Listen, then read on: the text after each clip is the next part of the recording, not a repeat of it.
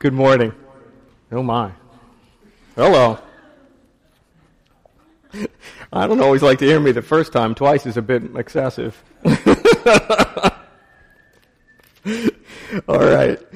Well, good morning and welcome. Uh, again, glad you're here today. My name is Mike Lilly. I'm one of the pastoral candidates here at King of Grace. Uh, and it is just a pleasure to be able to stand before you today. A pleasure to worship with you and a pleasure to bring God's word to you.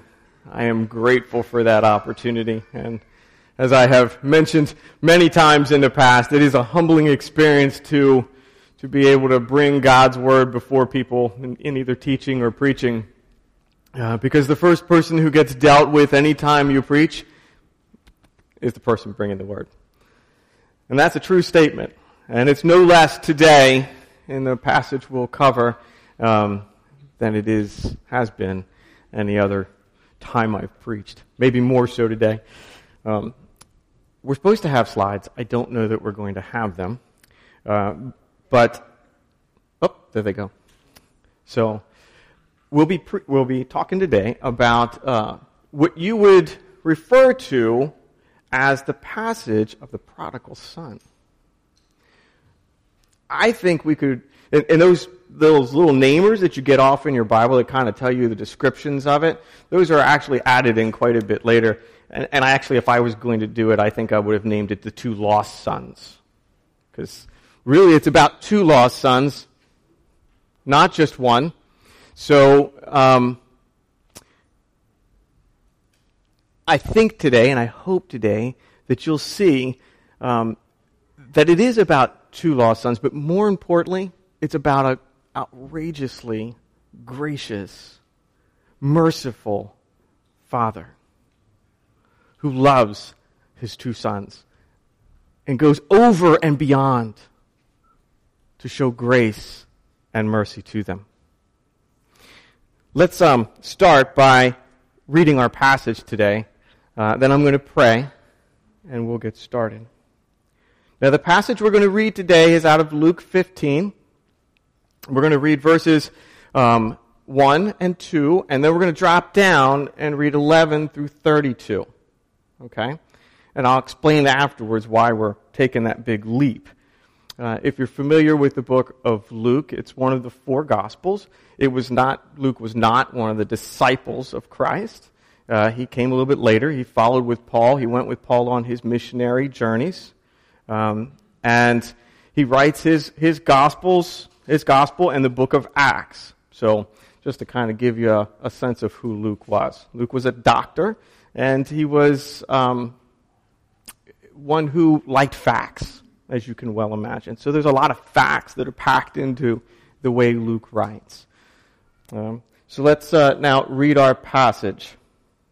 Luke 15, starting with verses 1 and 2. Now, the tax collectors and sinners were all drawing near to him. And the Pharisees and the scribes grumbled, saying, This man receives sinners and eats with them. Now, dropping down to verse 11. And he said, there was a man who had two sons. The younger of them said to his father, Father, give me the share of property that is coming to me. And he divided his property between them. Not many days later, the younger son gathered all that he had and took a journey into a far country. And there he squandered his property in reckless living. And when he had spent everything, a severe famine arose in that country. And he began to be in need. So he went and hired himself out to one of the citizens of that country, who had sent him into the fields to feed pigs. And he was longing to be fed with the pods that the pigs ate. And no one gave him anything. But when he came to himself, he said, How many of my father's hired servants have more than enough bread, but I perish here with hunger. I will arise and go to my father, and I will say to him, Father, I have sinned against heaven and before you. I am no longer worthy to be called your son. Treat me as one of your hired servants. And he arose and came to his father. But while he was a long way off, his father saw him and felt compassion and ran and embraced him and kissed him. And the son said to him, Father, I have sinned against heaven and before you. I am no longer worthy to be called your son. But the father said to his servants, Bring quickly the best robe and put it on him. Put a ring on his hand and shoes on his feet. And bring the fattened calf and kill it. And let us eat and celebrate. For this my son was dead and is alive again. He was lost and is found. And they began to celebrate. Now, his older son was in the field. And he came and drew near to the house, and he heard music and dancing. And he called one of the servants and asked what was the what these things meant. And he said to him, "Your brother has come, and your father has killed the fattened calf, because he has received him back safe and sound." But he was angry and refused to go in. His father came out and entreated him. But he answered his father, Look, these many years I have served you, and I have never disobeyed your command. Yet you never gave me a young goat that I might celebrate with my friends. But when this, your son came, who has devoured your property with prostitutes, you killed the fattened calf for him. And he said to him, Son, you are always with me, and all that is mine is yours. It is fitting to celebrate and be glad, for this your brother was dead and is alive. He was lost and is found. Let's pray. Father, thank you, Lord, uh, for this passage. Thank you for these words. Lord God, thank you for this parable. Lord, it is a parable where each one of us can find themselves. Lord, I pray today as we bring forth this word, as we speak it, Lord, as, as it comes forth, that you would proclaim it with power. Your word is a power unto salvation. Lord, would you use it today to save many souls? Would you use it today to convict and bring us into right relationship? Lord, show us where we are among the characters presented today. Lord, thank you for this word and bless it. In Jesus' name, amen.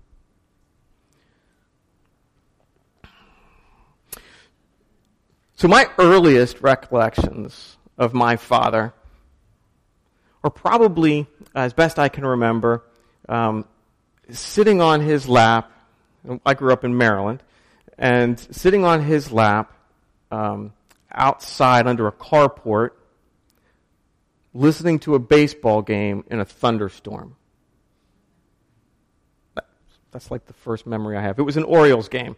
Back in the days when Brooks Robinson was playing. Yes, I am that old. It is true. Brooks Robinson, Boog Powell, these were the guys, you know, that were the, the guys on the team back then. Back before Reggie Jackson came on. Have I dated myself enough now? Half of you have no idea what I'm talking about. Yep, that's right. So, that's probably my earliest memory. And um, it was a safe place. It was a place of, of love. um, and it was a place of warmth. I don't have a lot of those memories with my dad.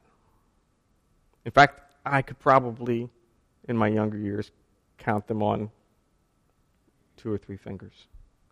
Um, and I don't say it was his fault. I don't say it was my. I, I don't know. That was just a, a relationship that was always a little tedious. My dad was older when I was born, didn't have a lot of time, didn't have a lot of patience, was on a lot of different meds for heart things, and so his temper would be all over the map. You never knew who was going to walk in the door. Um, so it was a rough kind of experience with me. By the time I was in my 20s, I had a great relationship with my dad. Um, it changed a lot after I came back out of the first Gulf War. You know, there's a level of respect of, of combat veterans that kind of goes together, and, and that, you know, was important for him. Uh, and we got along well after that. And about probably five years after, five years before he dad, my dad died in 96, he became a believer. So I'm really stoked because me and my dad get to, to spend eternity together.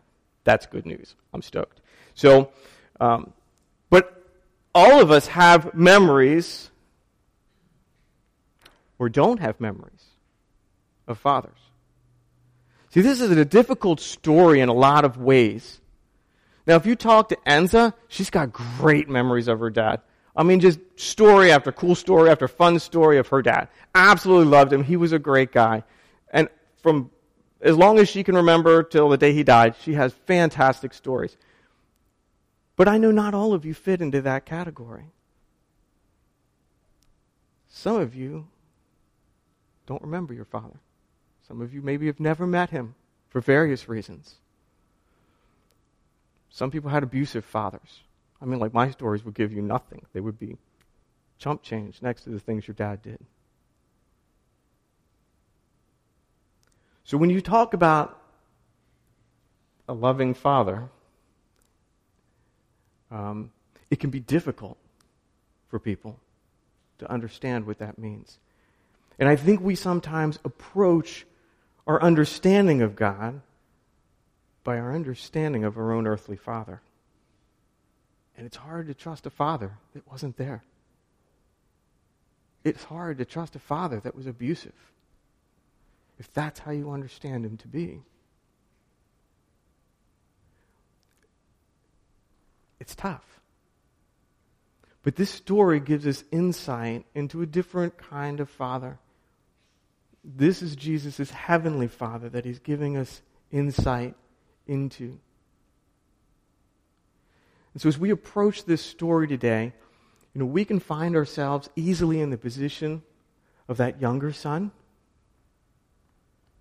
In fact, many who are who are newer believers, that's exactly where they find themselves. And, and when you listen to this story get preached a lot, that's what you hear prodigal son. And then you hear something about the father, and then nothing about the older brother.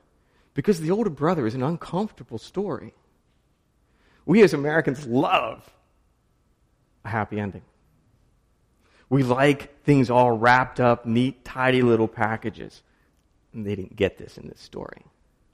There's no neat, tidy ending to the story of the older brother. So we're going to explain a little bit of why that is today. We're going to go through all three of these characters. And in it, listen and find yourself and where you are. And then we'll talk about how to respond. So, without further ado, in our story, the first thing we read was about the audience. Chapter 15, verses 1 and 2. So, in that, who, who was this parable being addressed to? Well, first off, it was being addressed to tax collectors and sinners. That's who was there when Jesus is talking. Now, it says that the tax collectors and sinners were all drawing near to him.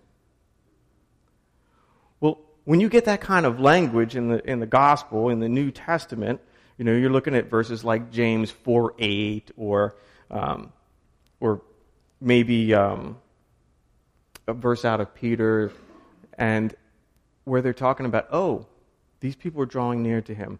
God draws near to them, they draw near to God. It's, it's usually a salvation sort of terminology. You know, the people's hearts are open to what God is saying. They're drawing near to Him. And when they seek Him, He'll be found. Right?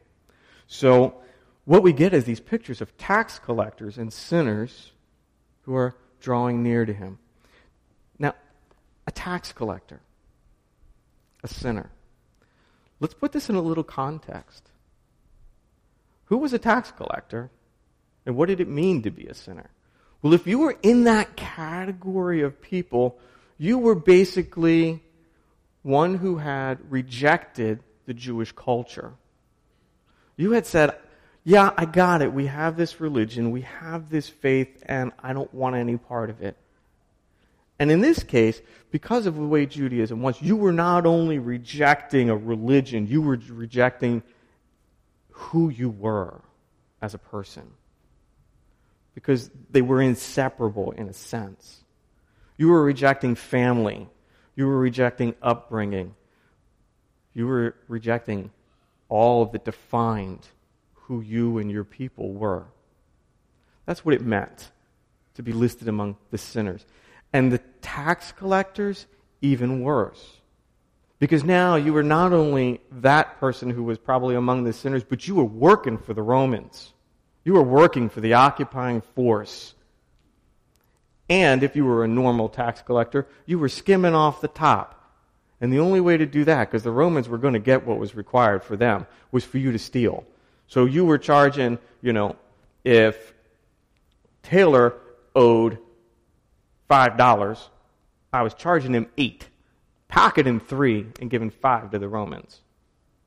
And that's how I was getting rich. That's how I was making my money as a tax collector. So people hated tax collectors. I mean, absolutely hated tax collectors. But they were protected by the Romans. So, in the opening of this story, you have these tax collectors and sinners who are drawing near to Jesus. They're hearing his message. It's changing their lives, it's changing the way they think. Then you have the other person in the story the Pharisees and the scribes. And the Pharisees and the scribes, it says, what were they doing? They were grumbling. Now, you might find yourself in their position and go, well, maybe they had a right to grumble. They were the guys who were holding everything together. And in a sense, that's very true. We kind of look down on them really quick, but, but they were. They were holding things together. They really were what was keeping Jewish culture alive and from being completely overrun by Roman culture. And it was their great desire to see the Messiah come. When you read the, uh, the literature of the 200 years before Christ is coming. It's the Pharisees that are saying, we have to live right. We have to, we have to live right before God. We've got to follow God's laws. We're waiting for the Messiah, and that's going to bring the Messiah when we're finally a people who are for God and living for Him.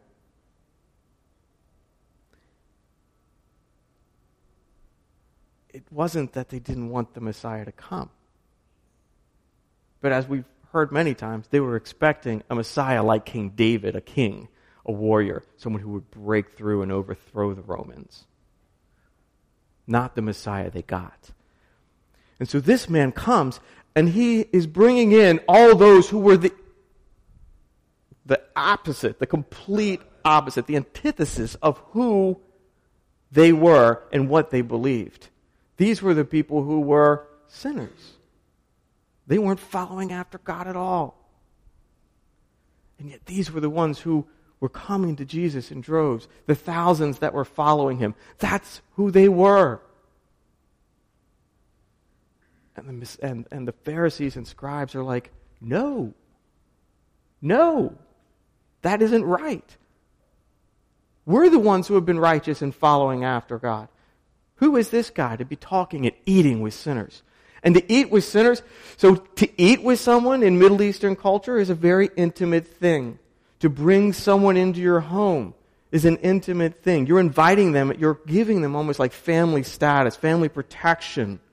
Codes of loyalty are invoked. all sorts of things like that. You don't bring, it's not like our culture where, you know, I don't have a clue who you are, so I'm going to invite you to lunch and we're going to have lunch together. So I get to know you. No, no, no, no, no, no, no. That's not how that works. We don't eat together until there's some real relationship that's been built. And so here, the Pharisees are saying, What are you doing? You're eating with sinners and tax collectors. For the Pharisee, that would have absolutely defiled them. They would have had to have gone through all these different ceremonial cleansings afterwards. You don't deal with sinners. You don't touch them. You don't talk to them. You keep a good space away from them. You just don't do that. And so they were grumbling. I want you to know God's people have a long history of grumbling. A long history. It starts in Exodus 15, where they grumbled about not having something to eat. It goes all the way up into Numbers, in Numbers 21, where they're not just grumbling against Moses, but they're grumbling against God. And remember, he brings up the serpents. That's where you get the bronze serpent from. God's people grumbled against his prophets when they brought the truth to them. And Jesus will even say, Oh, Jerusalem, Jerusalem, You who killed the prophets. You who stoned those who would bring the message to you. And he said that just a, a short chapter before.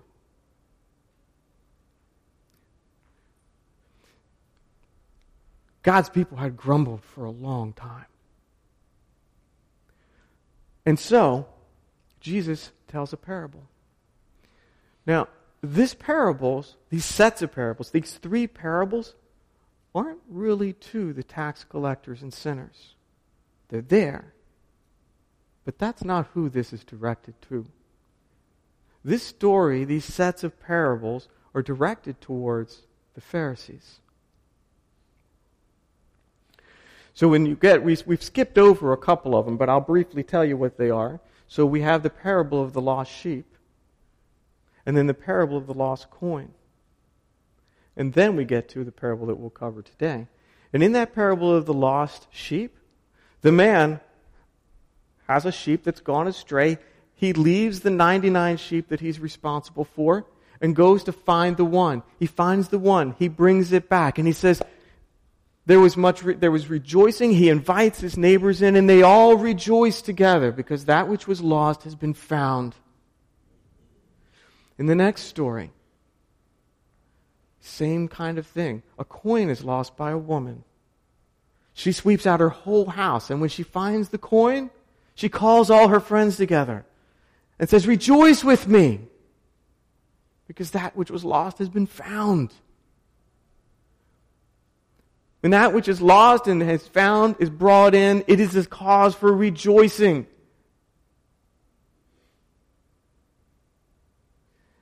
And in both of those, there's a sense, there's a, a word, there's a, a passage that's given that runs along the lines of, just so I tell you, there will be more joy in heaven over one sinner who repents than over 99 righteous persons who need no repentance. And in the other one, just so I tell you, there is joy before the angels of God over one sinner who repents. Now, let me ask you, who is that? It doesn't say the angels have the joy so much. It says there is joy before the angels. Where are the angels faced in heaven? Towards the throne. Where is the joy? It's with the Father. It's with God. It's with the Father because one sinner came home. One sinner was brought in. And there was great rejoicing on the throne of heaven. The Father rejoices. So our characters are, are, in a sense, who this story is going to. The audience for the parable we're about now to really focus on are the tax collectors, the sinners. And in reality, the real strong focus is towards the Pharisees. In our parable, starting in verse 11, we're given three groups of people in there the younger brother, the father and the older brother. So let's take a look now at this younger brother. The younger brother, in verse 11, it says, And there was a man who had two sons. And the younger of them said to his father, Father, give me the share of the property that is coming to me. This is what you can think of in this story as the rift. This opens up a huge chasm. Why? Well, let's take a thought, let's take a look at what has just been said by this young man. Father, I want my inheritance. Now, culturally, when do you get inheritance? It's not much different today. When do you get inheritance? Yeah, after they've died, right? Well, this is the equivalent culturally of saying, Dad, I wish you were dead. Because if you were dead, I could have this now. And so I'm going to treat you like you're dead, and you treat me like the son who's going to get the inheritance. So I want my third. Now, why a third? Well, because the older brother, by law, would get two thirds, and the younger would get one third. Okay? It's that double portion that goes to the oldest. So I want my third of your wealth. Now, that may sound simple enough in our times to be able to do, but how was wealth measured at the time? Herds, animals, and property. Right? So, this is saying, Father, get rid of all your property, all the stuff that your name is tied to, all this land that, that really our whole tribe, our whole clan, our whole family has been tied to for generations, thousands of years. I want you to sell all that and give it to me so I can go and do what I want. It's an incredible insult. And by all rights, the father had every right at that point to disown his son. Absolutely. But what does he say? Let's look at verse 13. Not many days later, I'm sorry, um, and it says in that the, he divided, this is the end of 12, and he divided his property between them. The father's response was one of grace. It was one of humility. This story is absolutely outrageous. The fact that the father would do and meet the request of this son and sell the property, sell the herds, and give to him his third, it is outrageous. This man is now ridiculed. I, I guarantee socially he looks like a fool. This father looks like a fool. Everyone in town would have been making fun of him, would have been pointing fingers at him. He was a failure. This father was a failure. One, because he raised a son like this. Two, because he actually gave his son these things.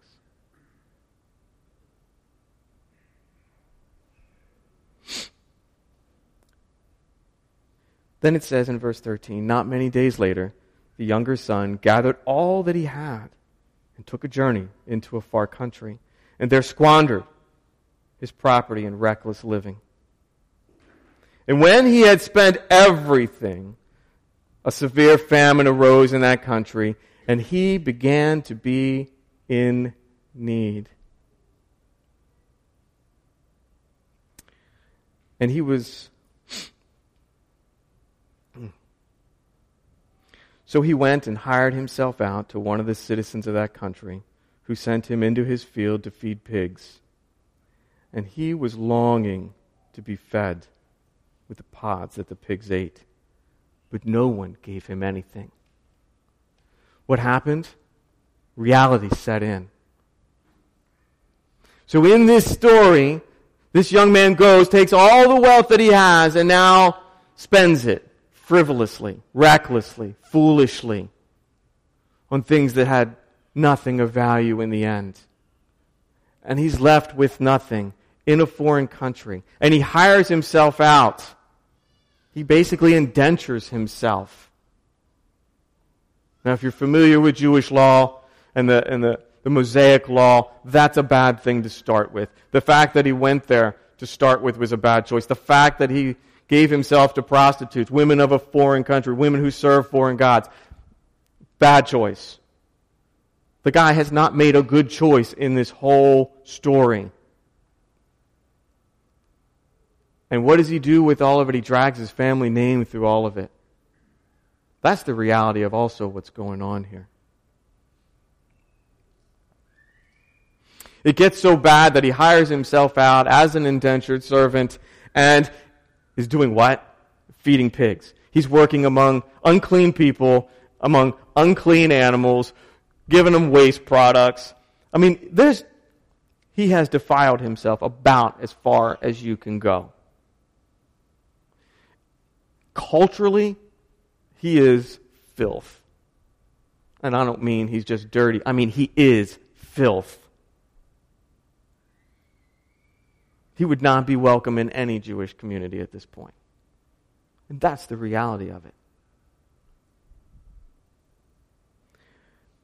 But this reality is what he needed. Because reality leads him to realization. And that realization picks up in verse 17, where he says, But when he came to himself, he said, How many of my father's hired servants have more than enough bread? But I perish in hunger. The reality is, or the, the realization is, that he's able to remember back and saying, you know what? I've done some pretty dumb things. But I know my father's a just man. Maybe I could at least work for him and at least be able to maybe pay back some of this debt. That's kind of what's going on in that. Because if he worked for his father, he wouldn't get really a whole lot of anything other than fed because he's indebted now to him in a sense. Um, and he says, I will arise and go to my father, and I will say to him, Father, I have sinned against heaven and before you. And I am no longer worthy to be called your son. Treat me as one of your hired servants.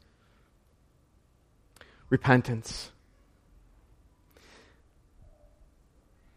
He knows what he's done.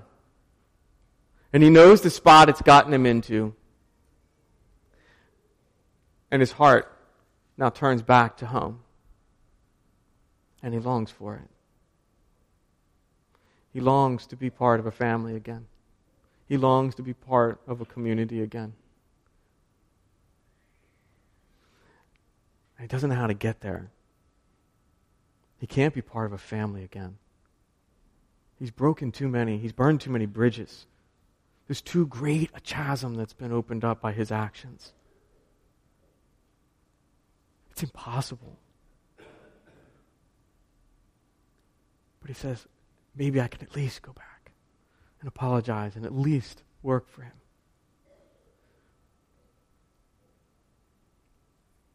And so he returns. It says in verse 20, he arose and came to his father. So repentance leads to action. And he makes the initial steps to come to the Father. But he hasn't gotten too far in this whole journey before the Father sees him. And the Father does the unthinkable, the outrageous, the unbelievable. This man who has been laughed at by the town, this man who has been humiliated by this son, what does he do? He runs to him. He sees him from a long way off and he runs to him. He runs to him. Let me explain what that means to you. He, that means he takes a whole bunch of his servants, because his servants are going to see him all of a sudden pick up hike up his, his gown thing that he's wearing there. He's shit trying to he's going to go, boom. He's going to take off. And they're going to like, whoa! And they got to go chasing after him now. And he's going to be seeing him from a long way out there. He's way down the road. And so he's running through town. And these people are like, what is this guy doing? You know, I mean, they're just laughing at him all over again. Again, he's made a fool of. Just, it's outrageous. But he runs to his son. He runs to his son and hugs him. It's absolutely outrageous. And what does the son say? What is the son's response to this so far? He says, Father, I have sinned against you. The father has just lavished him with an embrace, with kisses on his face, and said, You, my long lost son, I love you. And he brings him in. I don't care that you've humiliated me, that you've made a fool of me.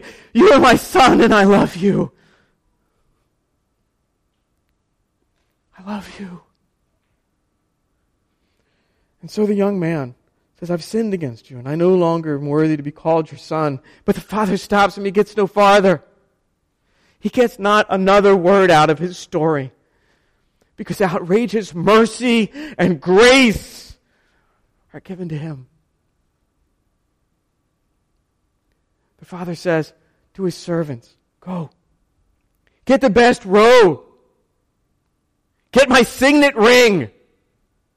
Get shoes for his feet. Do you understand what he's just done? The best robe, that's the father's robe.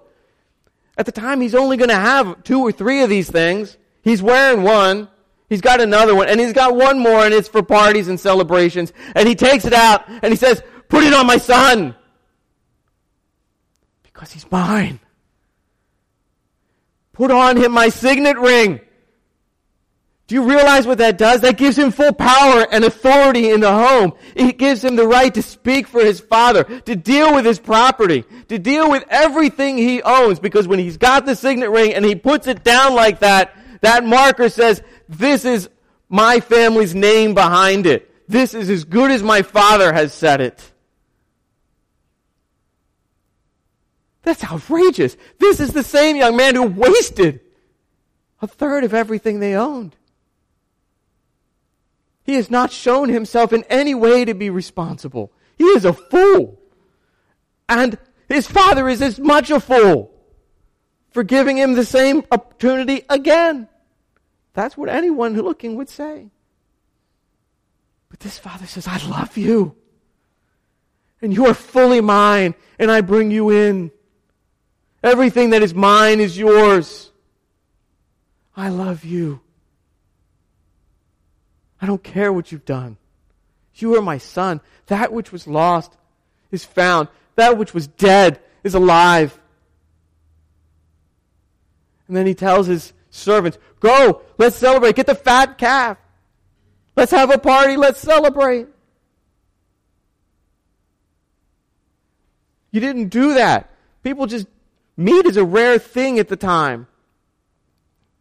So to have that to have a celebration, to have a party, to have that meant you were having all the community in. When you killed the fattened calf, the whole community came. It was a huge deal. So into all this stuff, all these people that have ridiculed him and mocked him and made fun of him for the way he's been treated by his son and now the way he's been dealing with his son are now invited to a big party to celebrate his homecoming. It's outrageous. It's outrageous that he would want to celebrate. It's outrageous mercy and grace extended to this young man who in no way deserved it. Every bit of this story so far is outrageous.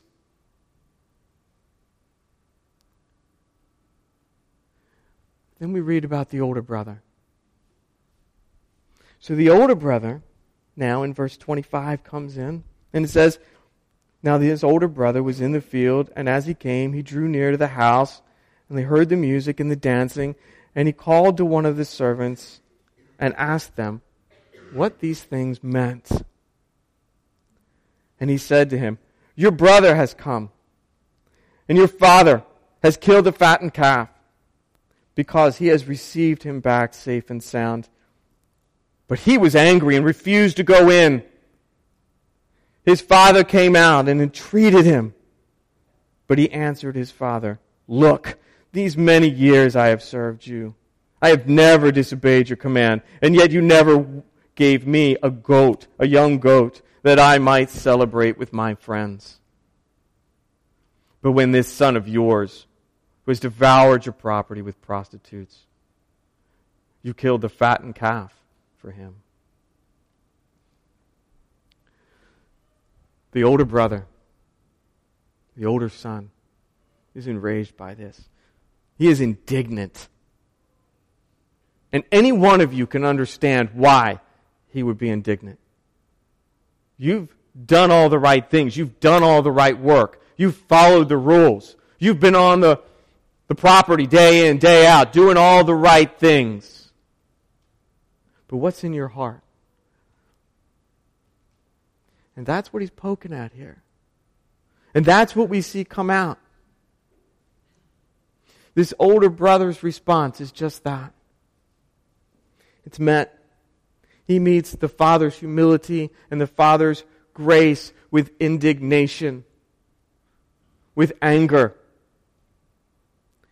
And to that, and in response to that, the father comes out and entreats him, Come, come, my son.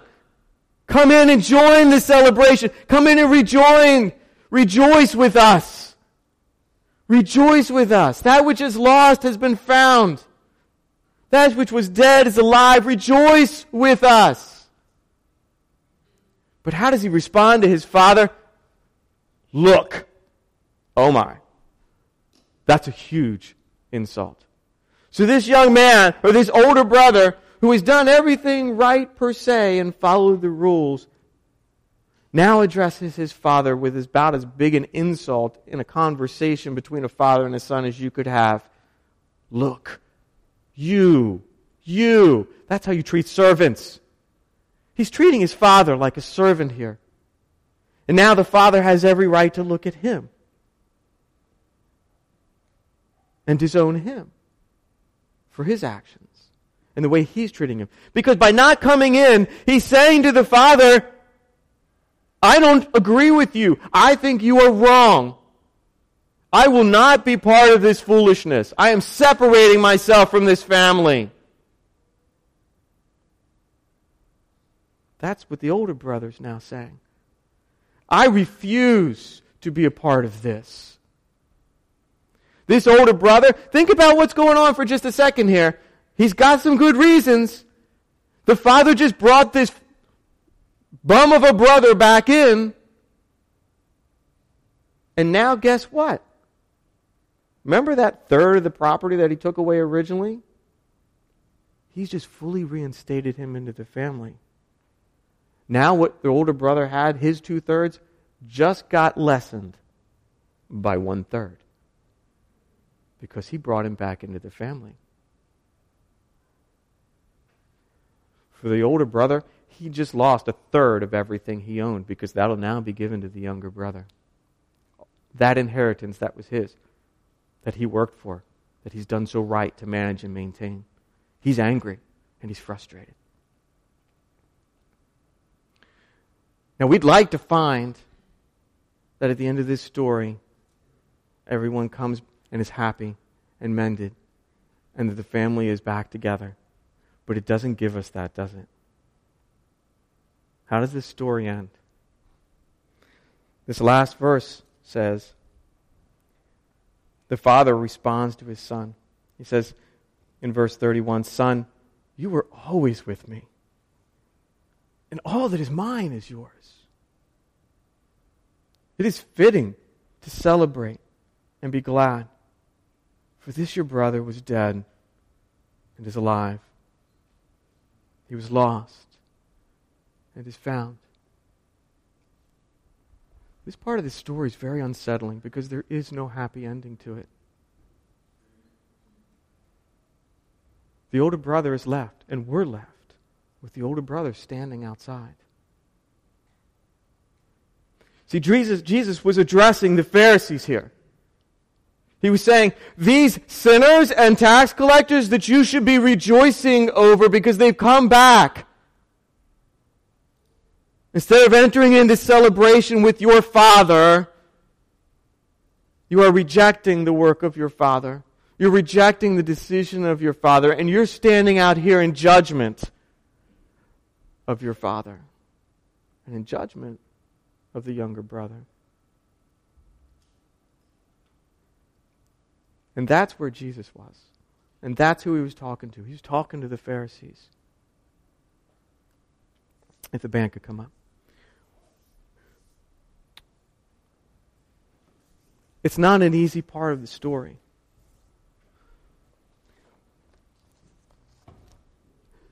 And the question, really, in some sense for us, and every church in America and every church in the world, is if you're not seeing new believers, is this because we've filled too many seats with elder brothers?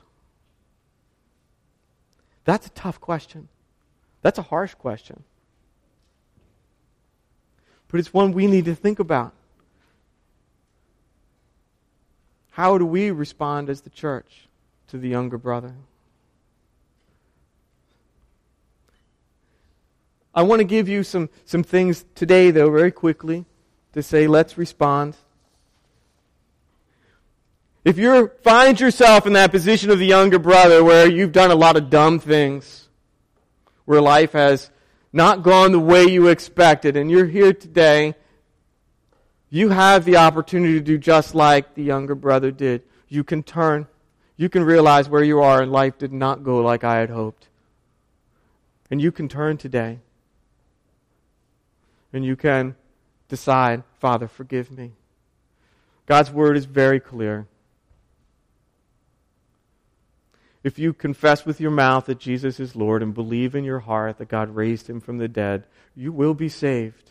You can turn today and find Jesus Christ as your Lord and Savior, and you can enter into the celebration of the Father. Because that's what's going on, just like it talked about that in heaven there's celebration when that sinner comes. What was lost is found. You can enter into that today. If you have questions about that, feel free after the service to come up and ask me about it. I will be happy to talk you and walk you through that. It's very simple. You realize who you are. You ask God to forgive you. You basically say, Lord, I've screwed this up. Please forgive me. Take me in. Make me your son. It's as simple as that. And you can do that today. And if you do, I'd love to hear from you. Come out. I'll, I'll pray with you. I want to get you started on the right path. Maybe you find yourself in the position of the older brother. You know, it's not too late to realize where you are there also. And it's the same process at that point. Repent. Turn from it. Turn back to God. Let His grace and mercy fill you, wash over you. Let His outrageous grace and mercy fill you and overflow you and then run. Run to the celebration. Run to that celebration. You have the opportunity to be reconciled, both to God and to other believers or, or other people in the church. You have the opportunity to be in a restored relationship. Don't waste it. If God's been speaking to your heart today, do it today. If you've been in judgment of somebody, a family member, a, a brother or sister at the church, today, seek forgiveness. Be reconciled. Be restored. And enjoy today the outrageous mercy and grace of your Father in heaven. And today, if you're a father, here's your opportunity to show outrageous grace and mercy to your children. Run to them. run to them again and again and again and just show outrageous mercy and grace. Amen? Let's pray. Father, thank you for your word. Thank you for your goodness, your mercy, your kindness to us, your outrageous, outrageous mercy and grace.